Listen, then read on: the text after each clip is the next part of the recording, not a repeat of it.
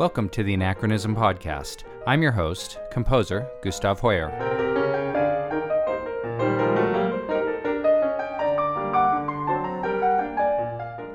And welcome back to the Anachronism Podcast. This is part two of The Golden Sparrow, a musical escape room. We'll be rejoining the story of a fictional retelling of a musical escape room I implemented in Fort Collins, and we'll dive right in. Part 2 The office was breathtaking, and in its day would have effectively communicated the wealth and influence of which Mr. Franklin had been possessed. Everything in there was a legitimate antique that had been delicately mummified in the same dust that covered the first floor.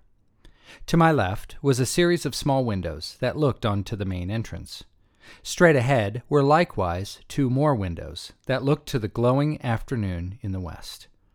Directly opposite the door was a regal looking desk that betrayed the skill of a master woodworker from another age.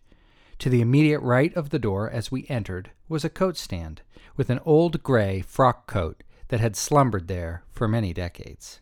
Somehow it was worn, but not worn out.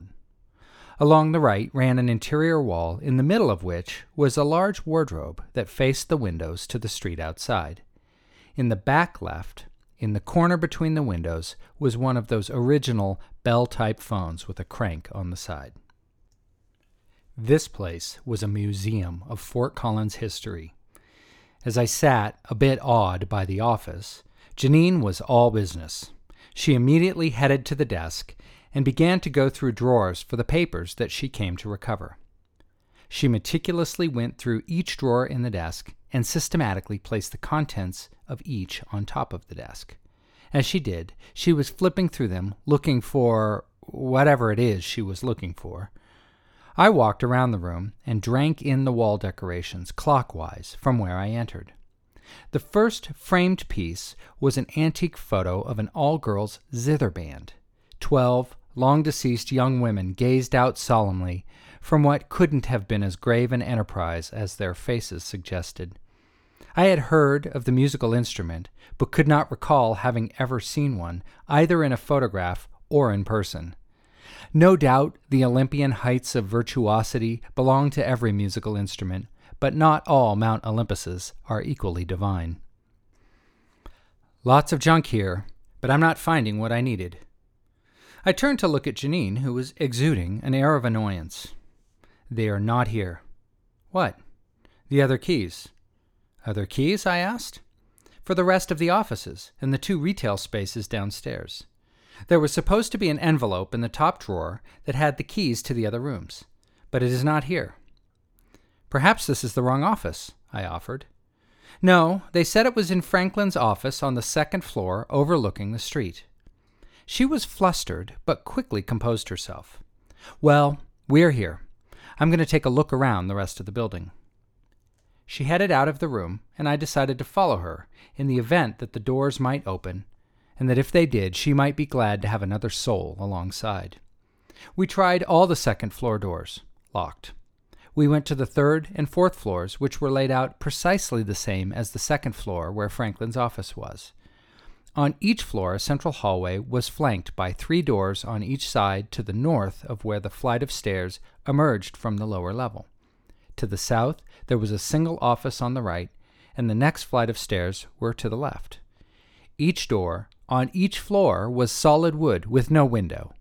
Each had a number that increased consecutively from south to north, with odd numbers to the left and even numbers to the right. On the fourth floor, there was a door to the left side as you faced the street. This was clearly a door to a maintenance stair that would take you to the roof. It, too, was locked. As this realization dawned upon us both, Janine said lightly, Well, I warned you. This is why I don't bring clients for a first visit. It's okay. I'm glad to get a look inside. I've walked around the building, and you really can't get a sense of what the inside is like. Well, not much I can do now. I'll need to get a locksmith down here tomorrow. Sure, no problem. Do you mind if I take another look in Franklin's office? Yeah, sure. I'll come down with you and take another look in the desk. We walked down to the office from the fourth floor. With each step, my curiosity about this wonderful old building grew. Crossing the threshold into the office, I picked up my inspection where I had left it. Just past the photo of the immortal all girls zither band, I came to the next framed image. It was a finely wrought calligraphy of a poem that I had never encountered The Sacred Savannah by Oswald Etteridge. On the sun yellowed grass of the plain, whose yearning and crying for rain, I look and behold silent virtue displayed, wisdom in waiting when blessed or dismayed. As she eats her next meal in the grass, the lioness watches me pass, her teeth tinctured red, lying over her prize, power unequaled, her feast conquered lies. And now Helios drives to the end, where eventide colors will blend, the radiant dusk of eternity speaks, violet wonders for any who seeks.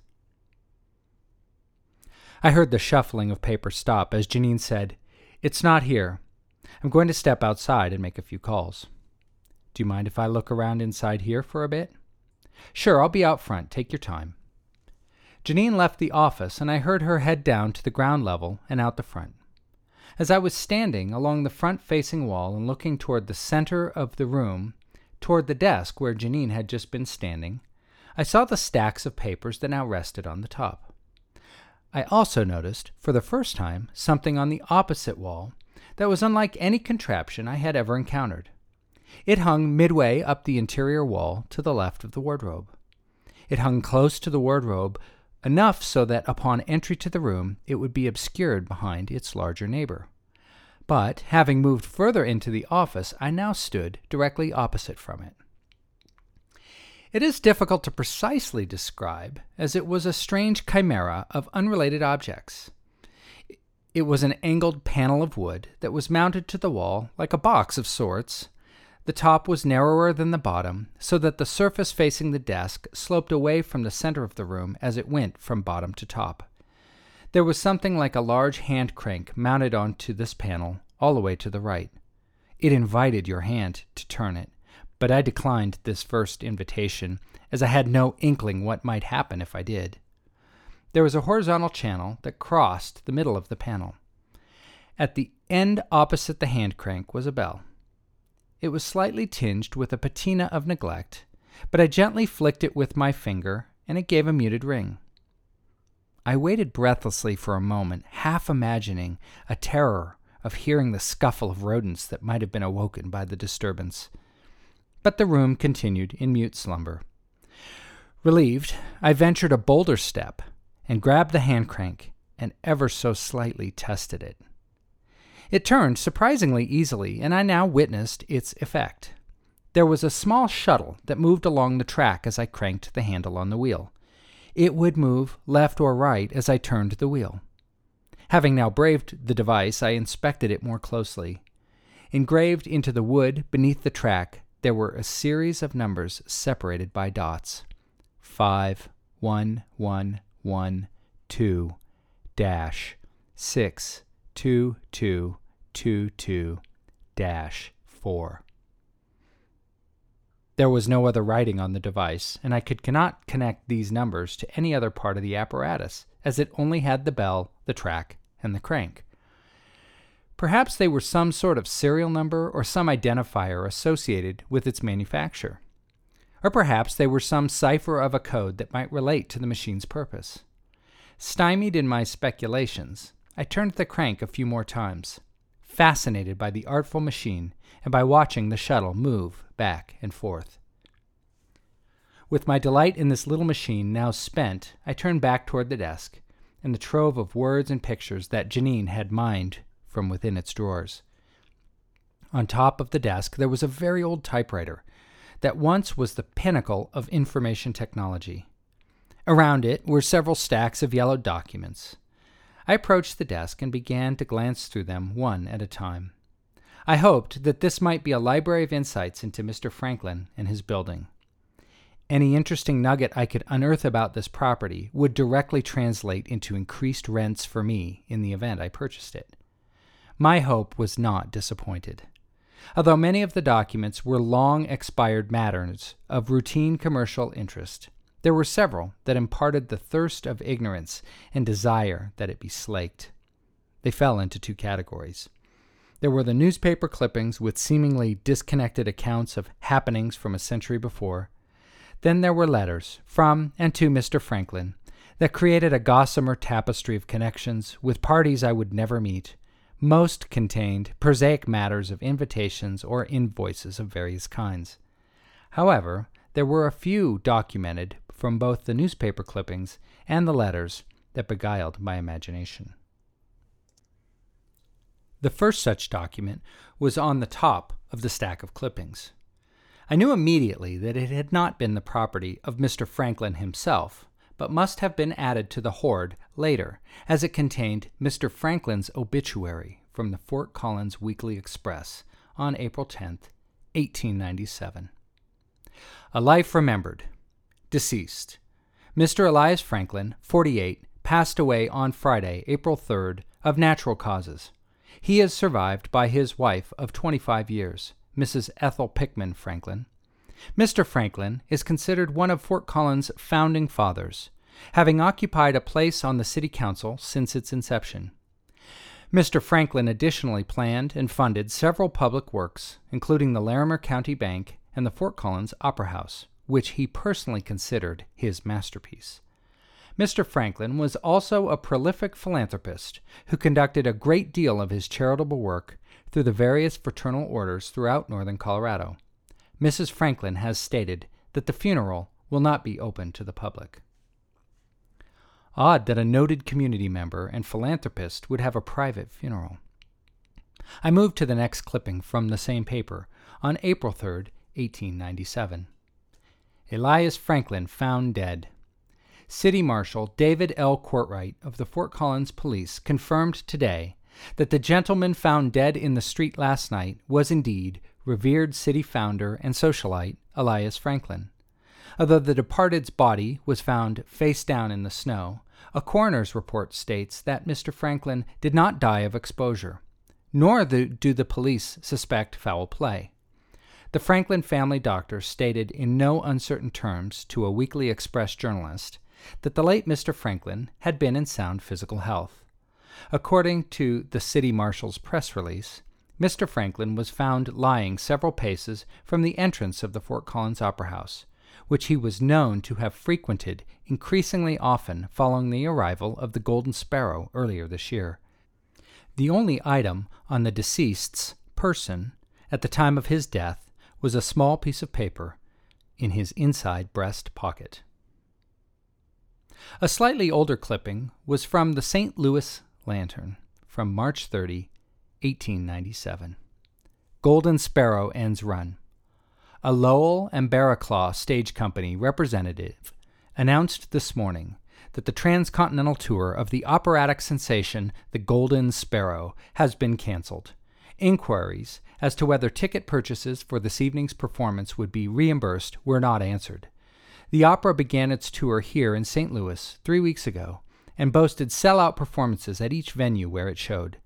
The opera's lead, German prima donna Elsa Vögelein, has not been seen since yesterday's performance, and all questions tendered to the stage company regarding her whereabouts remain unanswered. Rest assured, dear reader, that the Lantern will continue to deliver updates on this story as they unfold.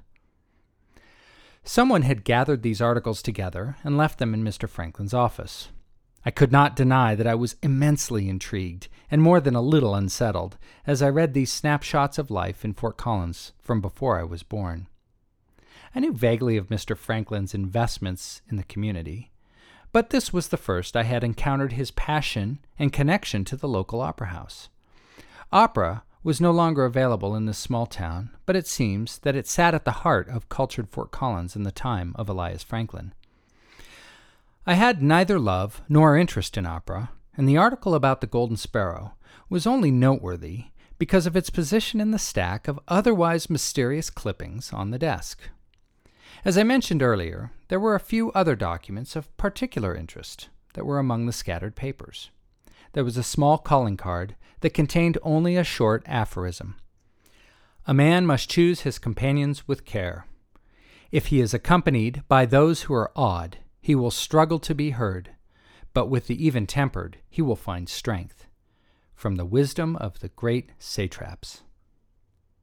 I knew neither this bit of wisdom nor of the great satraps. Next, a letter to Elias Franklin from one Ludwig Schroeder. Mr. Franklin, thank you for your kind remarks about my opera, The Golden Sparrow. As you mentioned in your letter to me, I have poured all my heart and craft into it. I am particularly pleased with the grand chorale in the second act. It sounds like the engagement in Colorado is proceeding well. I hope that our success there will provide a foundation for engagements across the country for years to come. I regret that I will not be able to come visit you in Fort Collins at this time, but I thank you for your offer of hospitality all the same. I am quite occupied with the high degree of interest in my little opera, and I will not be able to leave St. Louis for many months. Perhaps I will have the pleasure of meeting you in person at a future date. Please send my warmest regards to the cast, and particularly Elsa. She is an extraordinary beauty, and writing for her is a pleasure. She deserves to be better known by the music loving public. Humbly yours, Ludwig W. Schroeder. The Golden Sparrow again. This opera must have been all the rage in its time, or at least for Mr. Franklin. I resolved to do some homework on this opera and Mr. Franklin when I got back to my home. Janine and I exchanged several emails over the next week, and she kept me apprised of her efforts to explore the property more completely.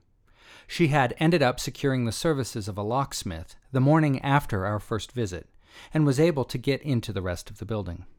Most of the rooms were empty, save for a bit of dust, and in good condition overall. There was a bathroom on each floor that would need updates, but the offices themselves were in good condition. On the third floor, one of the offices still had a few outdated medical devices from the doctor who had practiced there. On the fourth, there was an office filled with eight boxes of handwritten legal notes from one of the legal tenants. There was nothing that was obviously valuable in this abandoned property. However, we both agreed at the end of our first visit together that she would leave the contents and layout of Mr. Franklin's office unmolested until I could return. This request was conditioned upon my demonstration of strong interest in the property, and my influence over her engagement with the property grew in direct proportion to my expressions of intent to be its buyer. I took the opportunity of that time to do further research into Mr. Franklin and his legacy. I also had taken note of The Golden Sparrow and consulted an online dictionary of musical history to learn what I could about it. This light opera had been commissioned by a German immigrant in St. Louis, Missouri, named Ludwig Schroeder. Herr Schroeder was a minor musical luminary among the St. Louis literati, and The Golden Sparrow had promised to be his artistic breakthrough. It was based upon an Italian short story that circulated in the U.S. at the time. Set in Lake Como, Italy, it tells the story of a mischievous cat burglar, Giovanni, who would steal from the wealthy Italians who would vacation there. The titular object, a finely wrought, solid gold statuette of a sparrow, is Giovanni's peculiar obsession and would be the triumph of his career. The story is filled with the typical antics and melodrama found in light opera from this period. In the climax of the tale, our anti hero meets his match as he finally gains access to the chamber where the statuette sits on display. As he creeps into the room, he catches the secretive daughter of the Duke who owns the palazzo in the act of her evening prayers. As she sings a hymn, her beauty and piety turn his heart, and he resolves that the fair haired maiden will be a much richer trophy than any mere statuette. It was this scene that led the composer to create the most memorable musical passage of the whole work. Titled The Grand Chorale, this music and the stage drama it supported was consistently noted by critics as the high point of the opera. The remainder of the story revolves around Giovanni's increasingly comic efforts to win her attention while avoiding the attention of the local police. There is no record of any additional performances of the work after its debut tour, and the music appears to have been subsequently lost to history. With this brief tour into American musical history behind me, I returned my attention back to the property at 25 Franklin Lane, and more specifically to the enigmatic office on the second floor. I started to have grand visions of being its next occupant as I oversaw my growing real estate empire. I wanted to get back into the office and do a more complete inventory of its contents, and also to take measurements throughout the building so that I could more accurately model the renovation expenses as well as the potential revenue prospects afforded by the various units in the building. I called Janine, and after a series of voicemails exchanged, she agreed to allow me into the property again. I met her the following morning at her realty office and picked up the newly made keys to the building and Mr. Franklin's office. I had set aside the day for a deeper inspection of the property and headed directly to the building. There was a construction dumpster along the side of the building, and my heart sank at the thought that they would be plowing through the historic treasures in the building without even a fleeting thought as to their irreplaceability. Looking in, my fears were allayed when I saw that it was mostly a pile of old pallets, the boxes of attorney's notes, and miscellaneous scraps of old medical equipment. I did not see anything that I recognized as being from Mr. Franklin's office. It appeared that Janine had kept her side of the deal. The interior had been thoroughly swept clean, and I saw on the ground floor that the doors along the hallway were ajar. I was curious what these rooms looked like given this floor's different layout from the others, as it had been designed to accommodate larger retail tenants. I walked through the empty rooms and made note of features or amenities that might attract a well heeled small business. I then headed to the second floor. As with the first, the doors along the hallway, except the one to Franklin's office, were ajar. I quickly entered each room and all were empty and largely undifferentiated from each other. There was a shared restroom at the end of the hall that would need updates, but appeared to have avoided decrepitude of leaks or other water based hazards throughout its long years. This building had good bones and would renovate nicely. Knowing that I would spend the bulk of my time in Franklin's office, going through its contents in detail, I quickly visited the third and fourth floors and confirmed that they were identical in layout and condition to the second. Each of the floors had a large corner office, similar to Franklin's, on the southwest corner that sat above his. Those would become prime units, as they had views of Franklin Lane stretching to the south, and to the west a view of the foothills. As I stood on the fourth floor looking on the view, I wondered why Franklin would choose the second floor corner office instead of this more magisterial perch on the fourth. Perhaps my dive into his papers would sate my curiosity. Now to the second floor and into the mind of the enigmatic Elias Franklin. Engaging the newly keyed lock on the door, I entered into his office. It was essentially untouched from my last visit, except there had been some effort at light cleaning. The papers still sat upon the desk, but had been neatly piled, and the room had been vacuumed and lightly dusted without undoing the feeling of reverent slumber that emanated through the faint smell of a hundred years of unmolested age. I sat at the desk and thumbed through the newspaper clippings I had read before and worked my way through the other documents. Nothing new. I started into the desk drawers to see what may have been left behind in Janine's earlier efforts to find the seemingly lost envelope of old keys. I first opened the center desk drawer. It was devoid of any papers, but did contain a menagerie of document fasteners and other oddments. Among these were a set of rods of different lengths. They were gathered together in a box and were between one half and four inches with a perfectly square cross section. The stained and polished hardwood and the irregularly rounded edges and small scuffs betrayed a history of extensive handling. I took the box out and set it on the desk to look in the back corners of the drawer. It was now empty. Turning to the left, I went through the three drawers from bottom to top. The bottom drawer was empty. The middle drawer had a curious strip of paper of heavier weight than a document, but not quite the heft of cardboard. It had a pattern of small holes spaced across a grid. The paper itself was much longer in one dimension, roughly 10 inches wide, than the other, roughly three inches tall. It looked like it was some sort of strange mechanical encoding technique. I struggled with a vague sense of familiarity when I suddenly realized why it seemed so. It reminded me of the player piano music rolls I had seen on prior occasions in people's homes. If you haven't encountered one before, they are regular pianos that can be directly played. However, they also have a mechanism that takes long strips of paper with a pattern of holes and passes them over a current of air. As a hole in the paper passes over this current of air, it triggers the motion of a corresponding piano key, which will produce the note as if it had been struck by a human player. They were very popular in the days before radio as a means for homes to be filled with music without requiring an occupant to be the performer.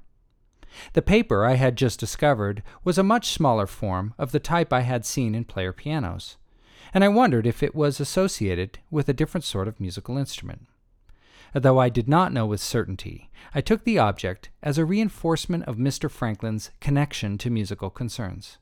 I set it on the desk and opened the topmost drawer on the left to find it empty. Turning my attention to the symmetrically placed, stacked drawers on the right side of the desk, I worked from the bottom to top again. The bottom right drawer had a box with odd engravings that, when opened, revealed an aged, but still elegant velvet lined interior.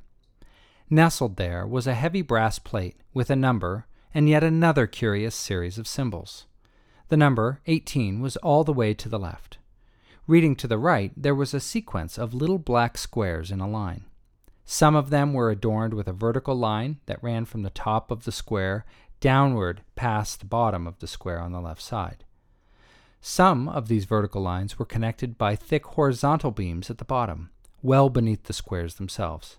It looked vaguely like the musical notation that I had encountered during my research on the Golden Sparrow, but it wasn't quite the same. It appeared to be highly stylized.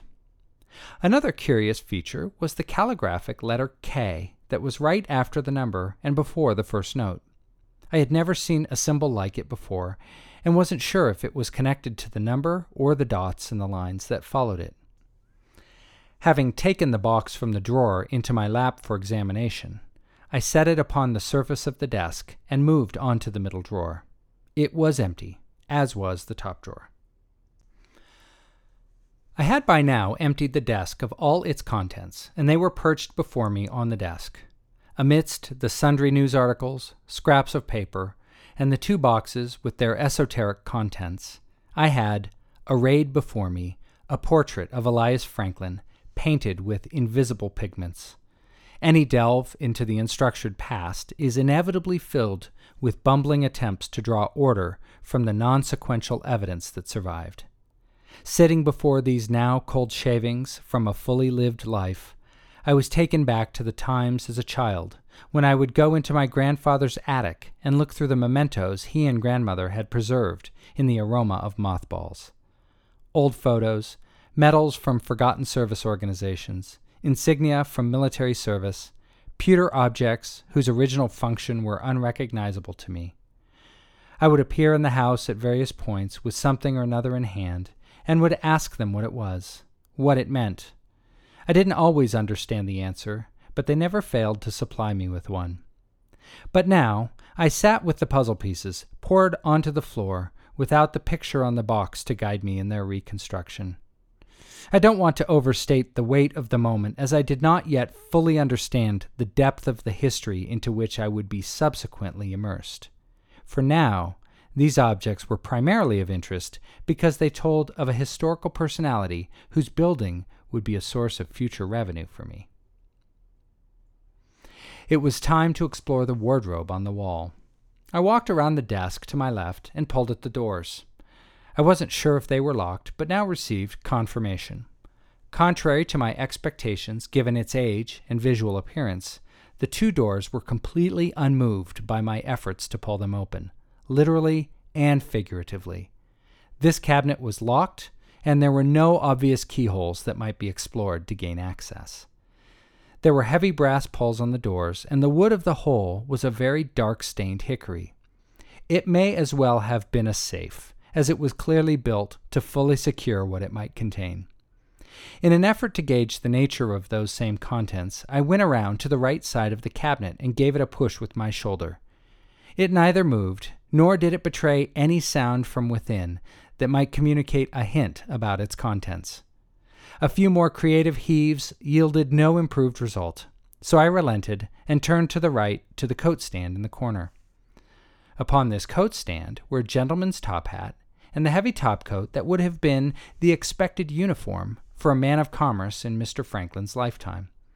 The coat was constructed of a heavy wool, and was more substantial than old photographs of Gilded Age tycoons could hope to convey. This was a garment that was intended to protect its wearer from substantial wind, rain, and chill. I marveled at the construction of the garment and reflected on the relatively flimsy and disposable nature of modern clothing in contrast. Holding the coat to examine it, I was naturally drawn to contemplate the pockets and their potential contents. As I had unearthed so many oblique snapshots of Mr. Franklin from his desk, I suspected that his coat might contain more. I was not disappointed. The inside breast pocket sheltered a small scrap of paper. As my fingers closed upon it, I recalled the odd note in the newspaper account of his death. The only item on the deceased's person at the time of his death was a small piece of paper in his inside breast pocket. Was this really the coat in which Mr. Franklin lay upon his death in the snow? A macabre wonder overtook me as I held his death shroud. I quickly hung the coat and inspected the paperlet more closely. It had more peculiar, quasi musical boxes and lines upon it. I returned to the desk to compare it with the brass plate I had found slumbering in the velvet box from the drawer. The nature of the symbols was identical, but the patterns they embodied were clearly different. The scrap of paper had no curious case symbol and no number, just a string of small black squares with various thin and thick lines to separate them. I now determined to review the books in the bookshelf that sat in between the two windows that faced out to the front of the building to the south. These were on the wall opposite to the wardrobe, and the bookshelf sat on the floor and had three shelves with a handful of books on them. I figured that a close examination of these books and their subject matter might help me fill in the mental portrait of the mysterious city father in whose history I was now submerged. There was a 15 book series of Great Works by Great Minds. It was a collection of philosophical treatises that formed the canon of Western philosophy Plato, Aristotle, Epictetus, Aurelius, and so on. The books were largely untouched, and although I had no doubt that Mr. Franklin had read the works, it was clear that these were not the tomes that he used to navigate them. They were leather bound and were of that genus of publication that exists to communicate as much about the erudition of their owner as they exist to communicate their contents to a reader. On the next shelf was a series of volumes of music reviews from the 1888 to 1892 music seasons in New York, again putting Mr. Franklin's musical interests at the fore of my mind. On the third shelf was a collection of the proceedings of the High Cartography Congress of London. Each volume spanned a five year period, and the collection went from 1811 to 1895. Thinking that perhaps these volumes might contain something more personal for Mr. Franklin, I selected the last volume, 1891 to 1895. Inside, it was dense with transcriptions from the meetings and official business of the Society. As I flipped through the pages, I was carried into long vacated chambers filled with cigar smoke and gentlemanly comforts as I read of names and matters that had long since left their imprint on the course of human events. It made little sense to me, containing, as it did, so many obscure and grand titles and lofty speeches of a procedural nature. There was a strangely musical flow to the language in the book, and I found myself leaning deeper into the discussions of great truths and important provisions and respectful objections. Before I realized what had happened, I snapped back to an awareness of my location, the time as the westering sun filled the room with a glow. As I reoriented myself, I noticed the sound of music outside the building, something classical sounding. I realized the afternoon was ripening into evening, as the arrival of live music was frequently a harbinger of the bustling activity of diners and tavern crawlers descending to feast on the charms of Old Town. I wasn't sure how long I had stood gazing into the grandiloquence of the High Cartography Society of London, but the angle of the sun and the sound of music on the street told me that nightfall was approaching, and that my other obligations for the day were now imminent. As I was not yet the rightful owner of the property, I did not feel it proper that I remove any of the objects or books that I had examined. I took out my mobile phone and snapped some photos of the office and took close up photos of the objects I had found on Mr. Franklin's desk, as well as a photo of the bookshelf so that I could do more research on the volumes it housed. If I had any reservations about the historic value of this building before, they had been utterly erased by my afternoon spent steeping in the mysterious liquor of Elias Franklin's personal effects. I locked the office and walked through the building to ensure that everything was in order before I left. Seeing that it was empty, I went out the main entrance and locked up. I walked out onto a quiet street.